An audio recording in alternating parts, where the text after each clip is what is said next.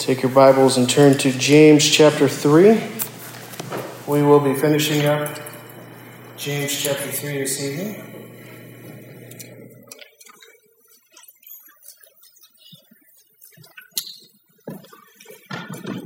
All right, James chapter 3, we've already had it read, so we won't spend a whole lot of time rereading it. We're going to uh, keep the title from last week and just kind of make a continuation of, uh, of the message. Um, it's all kind of one big flowing statement that, or, or um, comparison that James is making here. So we're going to stick with pursuing godly wisdom as the title. And just as a reminder, we'll have the same big idea. I added a couple words at the end to kind of go along with what we're discussing this evening. But the big idea from this section is that true wisdom from above is evidenced by spirit filled actions and reactions which expose false wisdom's selfish nature and lead to peaceful righteousness. All right, let me say that one more time. It should be up there. True wisdom from above is evidenced by spirit filled actions and reactions which expose false wisdom's selfish nature and lead to peaceful righteousness. Now, last week we looked at three points, and I'll reiterate them for you here this evening uh, in case you missed them last week. Uh, point number one is that wisdom's validity is evidenced by action.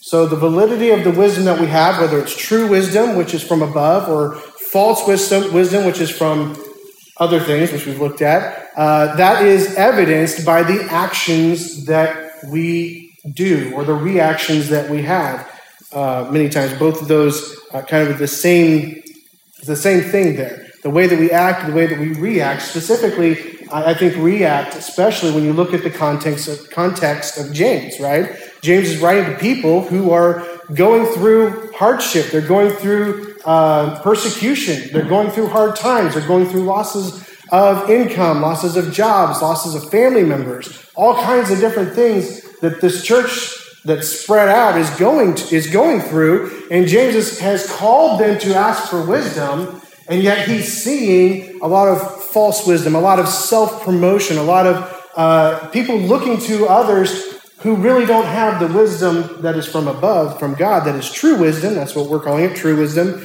But rather, he sees a lot of false wisdom. So, true wisdom, true or false, is evidenced by those actions, either the good works in meekness that we see there at the beginning, or jealousy and selfish ambition. All right? So the second point is that false wisdom is driven by self deception. False wisdom is driven by self deception. And we looked at the fact that false wisdom is represented as, as kind of three um, origins it is earthly, it is unspiritual, and it is demonic right? And these are the ways that we allow ourselves to be deceived.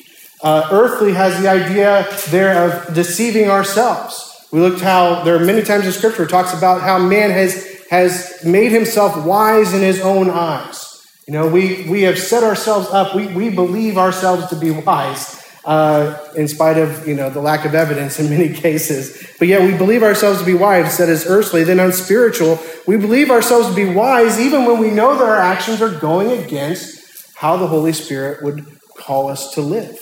It is unspiritual. It's actually anti spiritual. It's anti the way that we know God desires for us to live.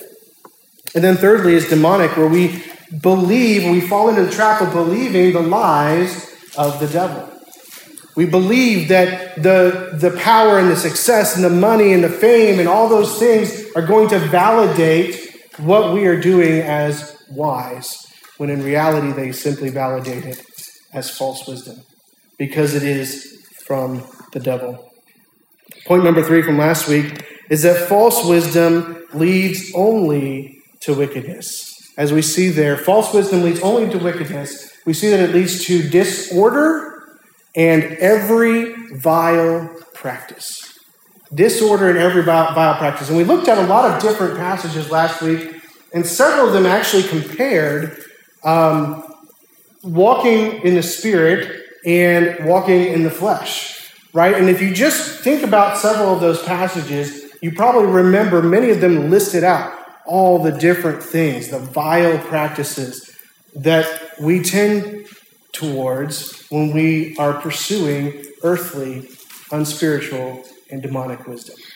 When we are trying to pursue the wisdom of this world rather than pursue the wisdom that is from above. This evening, though, we're going to be looking at true wisdom. We're going to be looking at what wisdom, what, what wisdom from above really looks like. Because we said that the, the evidence of that is in our actions. Right? So if the evidence is in our actions we see that false wisdom leads to actions that are vile, that are disorderly, that are against what God has desired for us, then there's got to be an alternative, right? And James lists out, it's interesting that, that James doesn't list out a lot of the practices. He just lists out, hey, it's going to be disorderly and there's going to be lots of vile practice, every vile practice, right? He said every, everything you can think of that's wrong, that's what it leads to. That's what false wisdom leads to. And but it's interesting, he then comes back and he talks about the wisdom from above, true wisdom, and he lists out specific actions or reactions that true wisdom looks like. And I can't help but, but wonder if maybe he did that because we are so prone to look at all these outward exterior things that we fail to even know at times what is the right thing we should be looking for. You know, we get so caught up in, in following after people who have fame or money or power and looking to them for wisdom that I think in many ways we don't even realize what it is we're supposed to be looking for in others and what it is that we are supposed to be putting out to show that we are following after the wisdom from above. And so he gives us a list here of several things that, and we're going to go through them uh, here in this, uh, this next section in James chapter 3. But point number four I want to bring up this evening is that true wisdom is driven by obedience. We saw that false wisdom is driven by self deception, but true wisdom is driven by obedience. By obedience to what? God, right? By obedience to the truth, by obedience to the Holy Spirit, right? We, he's again, who is James writing to? He's writing to people who know Christ. They are followers of Christ. They are believers. And they know the truth, and yet they are following after the lies when it comes to seeking after wisdom. And when it comes, comes to calling themselves wise, they're following after the lies. And James brings them back and he points them to a list of things. And as I read through this list of things, um, there's another passage that just keeps coming back to my mind from the book of Galatians. Does anybody happen to know where I might be going? I'll give you hints. Chapter 5, starting verse 22. You're all just kind of looking at me. The fruit of the Spirit, thank you. All right. So the fruit of the Spirit. This is this you can there's some feedback. I know the masks are gone, it's a little weird. You can talk. All right. So fruit of the Spirit. So we look at this list that we have here in James, and it goes down and it says, um, wisdom from above is first pure, then peaceable, gentle, open to reason, full of mercy and good fruits, impartial and sincere. You look at that list, and it sounds like something you've probably heard before. Now, it's not the exact same list. We're going to go through these separately. It's not the exact same list. In fact, I think the list from Galatians kind of fits in here, and we'll get to that here in a minute. But, uh, but just these thoughts kind of come to my mind. Those correlations are made between this, what James is saying and what Paul is saying in Galatians chapter 5. And what is Paul's point in Galatians chapter 5? His point is that we need to be walking in the Spirit. Because if we're not walking in the Spirit, what is it that we're going to do? We're going to fulfill all those other things, right? Those things that James didn't list out. If you read uh, Galatians chapter 5, which we did actually last week, you'll see that list that Paul writes out, one after another, of all these sins that we'll fall into if we're seeking after our own or earthly wisdom. But Galatians 5 22 through 26 says, But the fruit of the Spirit, in contrast to that, is love, joy, peace, patience, kindness, goodness, faithfulness, gentleness, self control. Against such things there is no law, and those who belong to Christ have crucified the flesh with its passions and desires. If we live by the Spirit, let us also keep in step with the Spirit. That's, a, that's an interesting phrase. You know, I grew up on the, the KJV, and it said, uh, walk in the Spirit, right? This is an interesting way of looking at that phrase. It says, keep in step with the Spirit. Now, I know we've got a lot of fathers out here, um, or maybe some of you, if you're not a father, you've got nieces and nephews and things like that, and you've probably at some point or, or another walked with them someplace. And very likely you walked with them when they were very young. I think about uh, my kids. We, we actually have a picture that came up on Facebook the other day of us taking a walk. I don't even remember taking the walk, but you know, we were taking one of the few times I, you know, went outside when it was cloudy, so I didn't get sunburned. You know, so I, we went outside and we were taking a walk. And but I do remember taking walks and and just watching the kids, you know, try to keep up, right? Because I have normal sized legs um, and they don't because they're kids. They're only this big, and it's and it's kind of funny because you can you can be walking. Of course, as a parent, you, you try not to you're not taking giant steps, right? You know, you're trying to walk at a leisurely pace. Why? So that Junior can keep up with you, right? And it, you know, trying to move their legs as fast as, as they can sometimes just to keep up. They're trying to keep in step, and sometimes they actually try to keep in step. Have you ever had a kid do that? Where you're, you're walking, and whether it's next to you or maybe behind you, where they try to just follow right along where, where you're going. It's not very hard when your legs are really short. but that's the picture that I get when I read this verse. Keep in step with the Spirit. Just think about that phrase. Is that how we live our life? Do we live our life on a day to day basis, on an hour by hour basis, looking ahead to see where the Spirit is stepping? Is that, is that what we're thinking? Is that what we're focused on? Are we constantly trying to see where the Spirit is leading and not just walk, watching Him walk off in the distance like dad just walking away, but trying to follow in His steps? Are we seeking to be obedient? Or are we like the rest of that verse where it comes back and it says, But if we live by the Spirit, let us also keep in step with the Spirit. Let us not become conceited, provoking one another, envying one another. Think about those words. Let us not become conceited, provoking one another, envying one another. Does that not sound like the things that James has been dealing with so far in the book of James. Provoking one another, envying one another,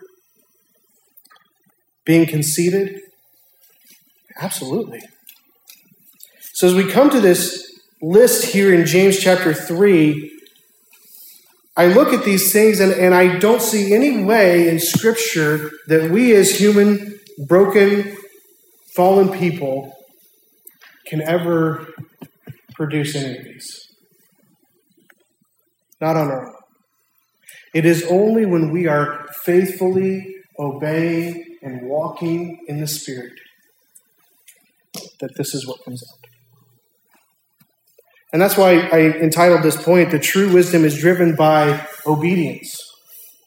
Because it's only by obedience to the Holy Spirit as He reveals the Word of God to us that we can walk in a way that is wise, in a way that is driven by wisdom from above. So let's look at these actions or reactions. The first one that we come to is pure. But wisdom from above is first pure. Now, this is actually um, specifically talking about chastity. That's the that's the the word that is used there is it's not just a general uh, cleanliness, and it's not just, you know, be un- earlier earlier in James we see the, the statement be unstained from the world. That's true religion, right? Part of that is being unstained from the world. It's not it's not that general version, it is chastity. It's moral purity. Is that not a, a big one in our current day and age? I mean, we live in a society where even in the Christian church, morality, sexual morality is a very wide berth.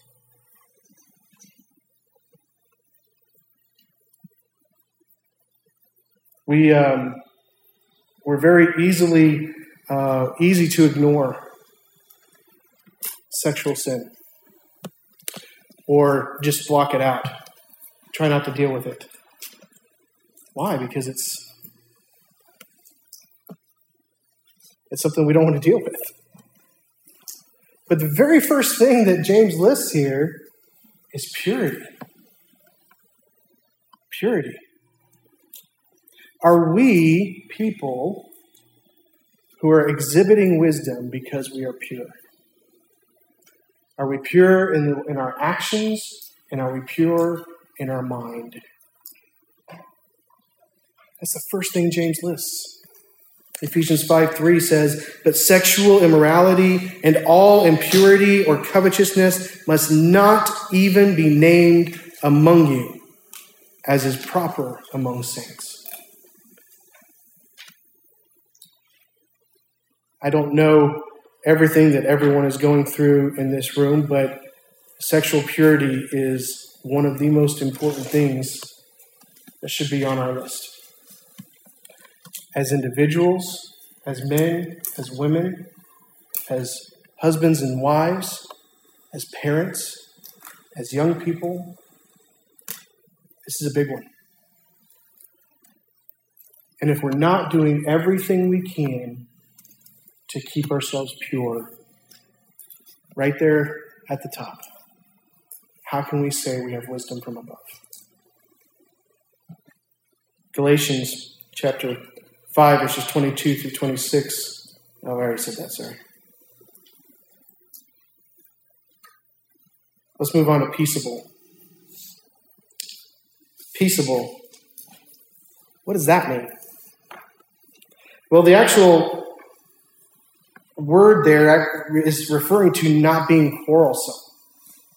That doesn't mean you're, you're sitting there, you know, doing, you know, alms or something like that. You're not just sitting there at peace. I am at rest, right? No, it's it's not being quarrelsome. It's somebody who's not prone to arguing about unnecessary things.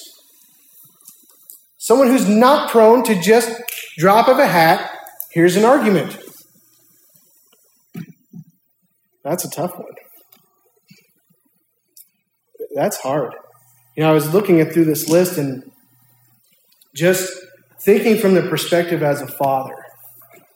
You know, I want my kids to be able to look up at me and see me as somebody that is wise before my hair turns white. All right?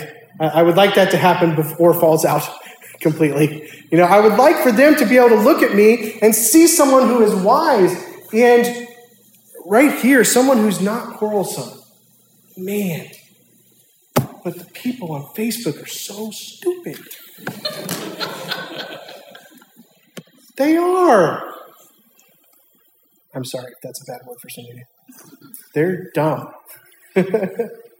all right? They, they, they just come up with all these crazy things and they need to be told what's right by me right now. That's not wisdom from above. That's being wise in my own eyes. Right? That's not wisdom from above. Peaceable, not quarrelsome. Uh, it's interesting.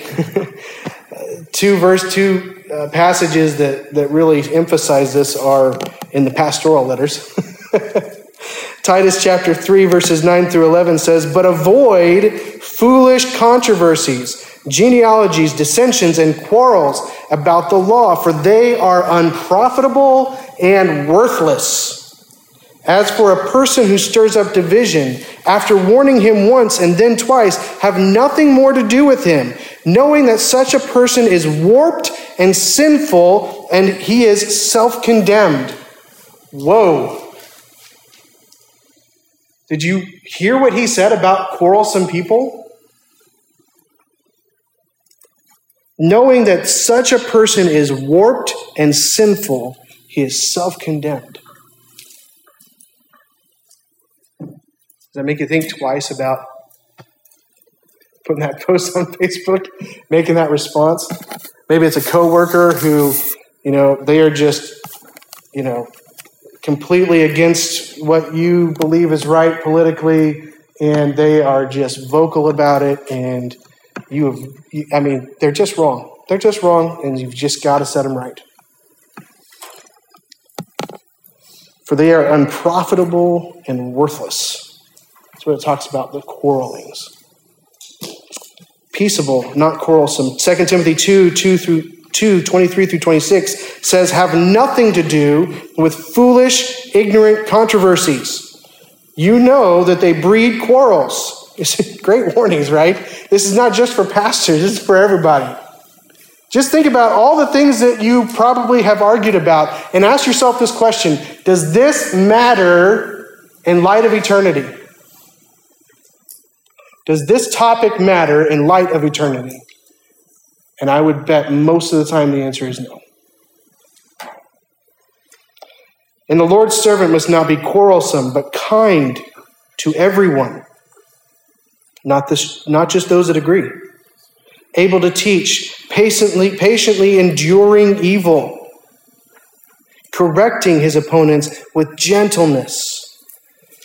God may perhaps grant them repentance, leading to a knowledge of truth and they may come to their senses and escape from the snare of the devil after being captured by him to do his will. Why is this so important that we are not quarrelsome people, that we are peaceable people? Because God's not done working.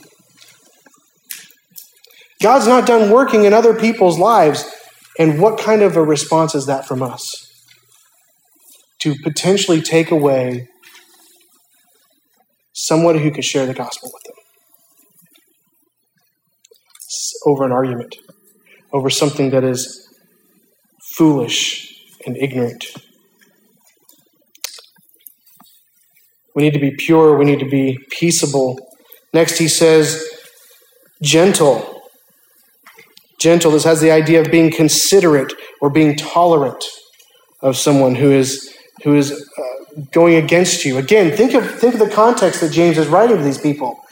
They're being bombarded, people are taking advantage of them. And he's telling them that true wisdom responds to these infractions with gentleness, with consideration, with tolerance. 1 Peter 3 13 through 16. Now, who is there to harm you if you are zealous for what is good? But even if you should suffer for righteousness' sake, you will be blessed. Have no fear of them, nor be troubled, but in your hearts honor Christ the Lord as holy, always being prepared to make a defense to anyone who asks you for a reason of the hope that is in you. Yet, do it with gentleness and respect. Gentleness and respect. Having a good conscience so that when you are slandered, those who revile your good behavior in Christ may be put to shame.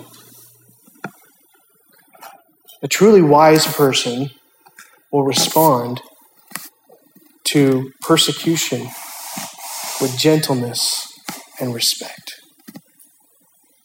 Is that how we respond? When somebody calls us out for doing something that we know is right? Do we respond with gentleness and respect, or do we respond quickly and angrily in a way to put them in their place? That's not what James is calling us to. He says that's not what true wisdom looks like. Not only is it gentle, but it is open to reason. Another way of translating this is actually ready to obey or submissive. Ready to obey or submissive. That's the idea of this reason, this open to reason. It's not just my mind is free. Let's just uh, I'll accept anything. That's not what he's, that's not what it's talking about. It's talking about open to understanding the truth so that you can submit to it. It's you're not being obstinate when truth is revealed to you. You're willing to submit, you're willing to obey. Of course, the classic one that pastors like to bring up is 1 Peter 5 5. Likewise, you who are younger, be subject to the elders. Clothe yourselves, all of you, with humility toward one another. For God opp- opposes the proud, but gives grace to the humble. Hebrews is a better one for pastors, but. But I like this one because it doesn't just focus on older or younger or spiritual elder and non spiritual elder, but it says, Clothe yourselves, all of you, with humility toward one another. Are you open to another brother or sister in Christ in this room pulling you aside and saying, Hey, there's something that I've noticed in your life, and this is what Scripture says. I think you need to right.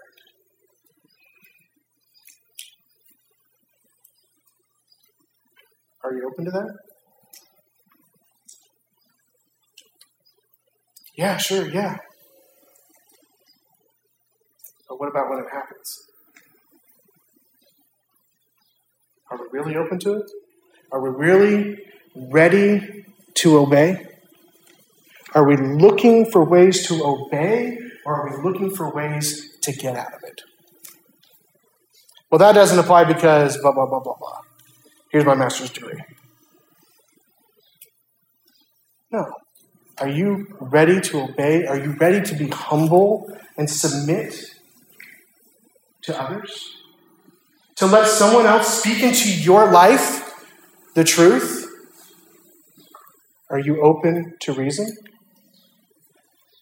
If you're not, God says, Your wisdom's not from me. It's not from me. It's earthly, it's unspiritual, and it's demonic. Yet, how often, first of all, do we not go to one another? And then, secondly, how often are we unwilling to repent? Unwilling to change? Unwilling to see that there's something that needs to change and do it. Not make excuses, just do it. Are we open to reason? The next one says, full of mercy. Mercy here meaning pity or compassion, or the general term of mercy. You know, Jesus said something interesting about mercy, right? Matthew chapter 5. He said, Blessed are the merciful, for they will obtain what? Mercy. It's interesting how that's a very reciprocal reality, is it not? If I'm merciful to them, how often they will be merciful back to me.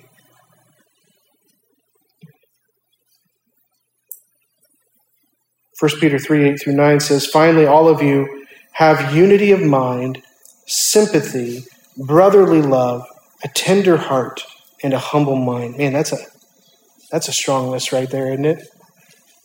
Unity of mind, sympathy, brotherly love, a tender heart, and a humble mind. Do not repay evil for evil or reviling for reviling, but on the contrary, bless. Peter's writing to the church about the way they interact with each other in the church. Do not repay evil for evil or reviling for reviling, but on the contrary, bless. For to this you were called, that you may obtain a blessing. Are we people of mercy?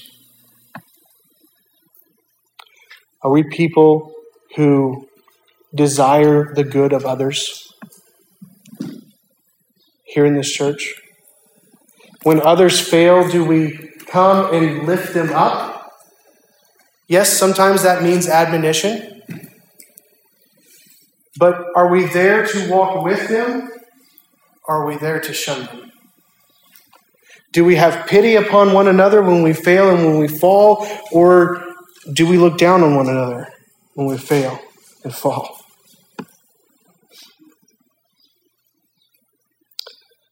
I know of many people who have left a church after public sin simply because they thought the church wasn't going to treat them the same way anymore. How sad is that?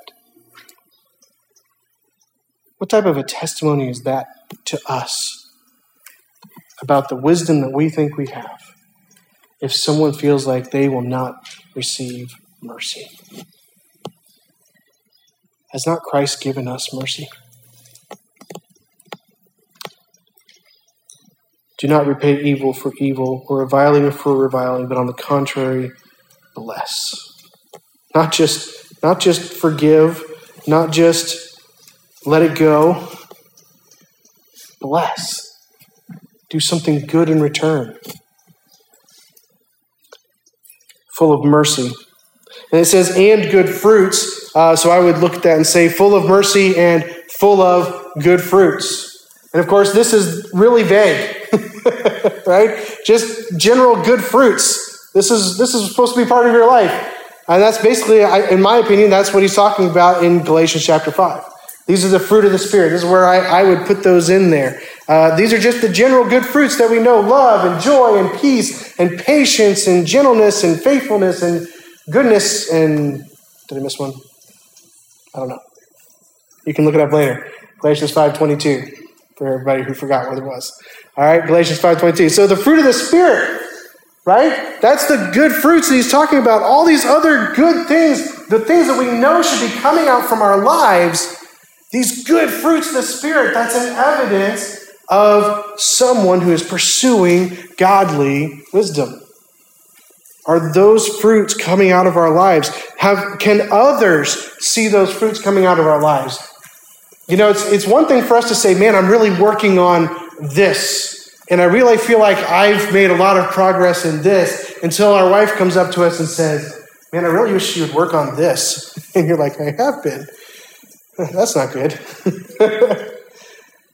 know, that, that can be frustrating. But we have to remember this is not the fruit of Dave, right? This isn't the fruit of Andy. It's not the fruit of uh, of Lisa. It's not the fruit of any of you. Who's it the fruit of?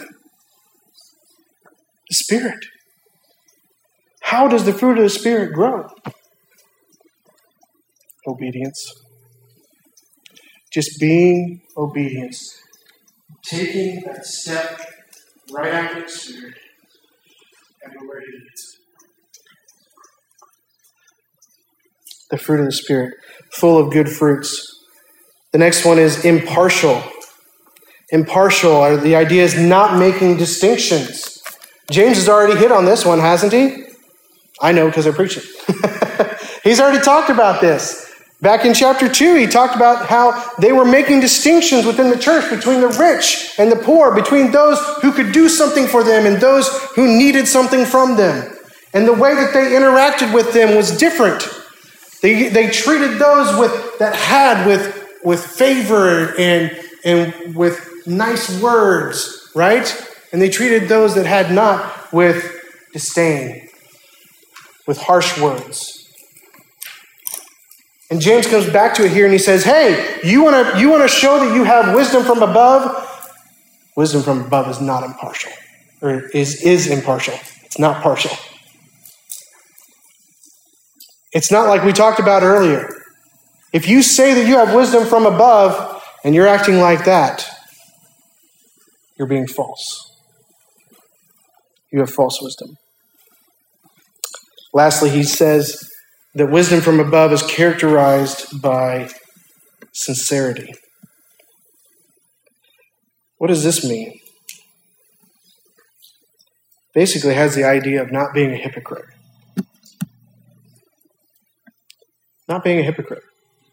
saying one thing and doing something else. You come into church on Saturday night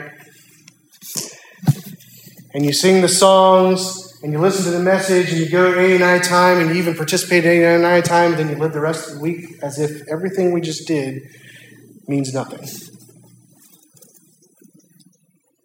Is that how we live? Because if it is, we're hypocrites. We're insincere. And James says that the mark of wisdom from above is that it will be sincere. The actions that we perform will be sincere. The words that we say will be sincere.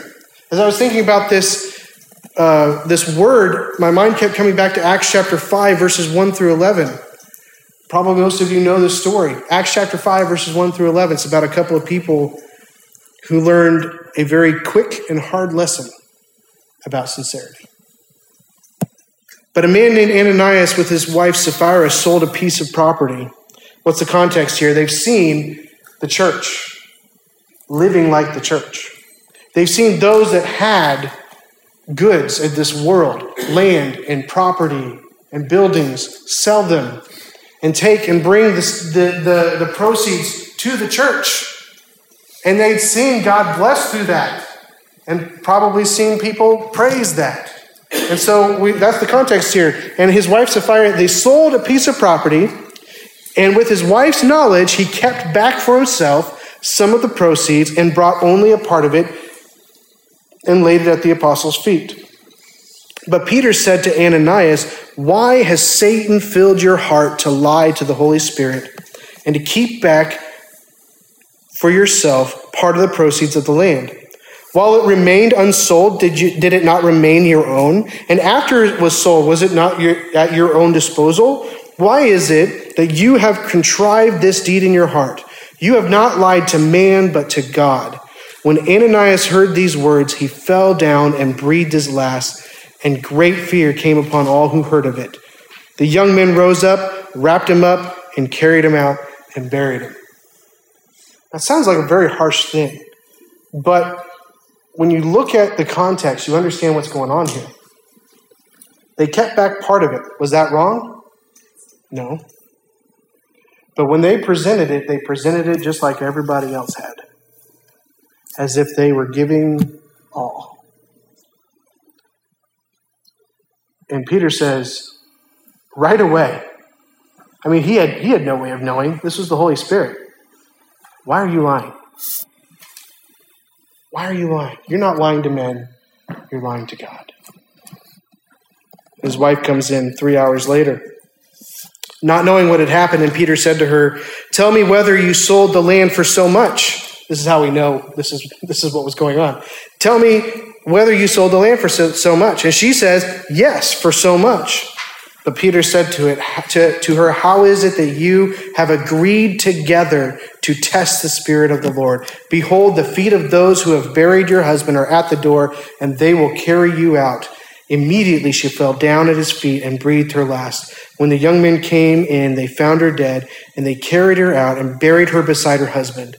And great fear came upon the church and upon all who heard these things. Thankfully, God doesn't deal with us when we're insincere like that. We would not have a very large church.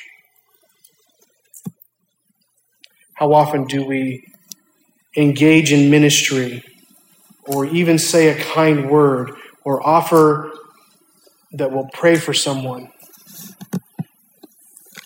And it's just spiritual vapor coming out of our mouths because it's not from a sincere heart. Sincerity is one of the ways that we know the wisdom that we have is from above. Are we living in such a way that others see evidence of true wisdom in our lives, or are they seeing evidence of false wisdom? Point number five true wisdom leads to peaceful righteousness. True wisdom leads to peaceful righteousness. Verse 16 or verse 18 says, And a harvest of righteousness is sown in peace by those who make peace. I love this term, harvest of righteousness. Because we get to the, to the end of this discussion about wisdom, and we've seen that the end result of false wisdom is that it's going to be, um, there, there's going to be every vile practice, there's going to be disorder, everything's bad, right? And then you get to the end of wisdom, and you kind of expect the end result of wisdom to be like rainbows, right? and what is the end result of it? Righteousness. Righteousness. I'm not going to delve into this too much because I, I think I put this as one of your questions for this evening, but righteousness. This is the end result. Yet, this is the thing that God desires of us. As we go through trials, what has He called us to? He's called us to steadfastness steadfastness, to keeping the course. What is the course? To being what He has called us to be, to living righteously in spite of the trials and the troubles and the tribulations.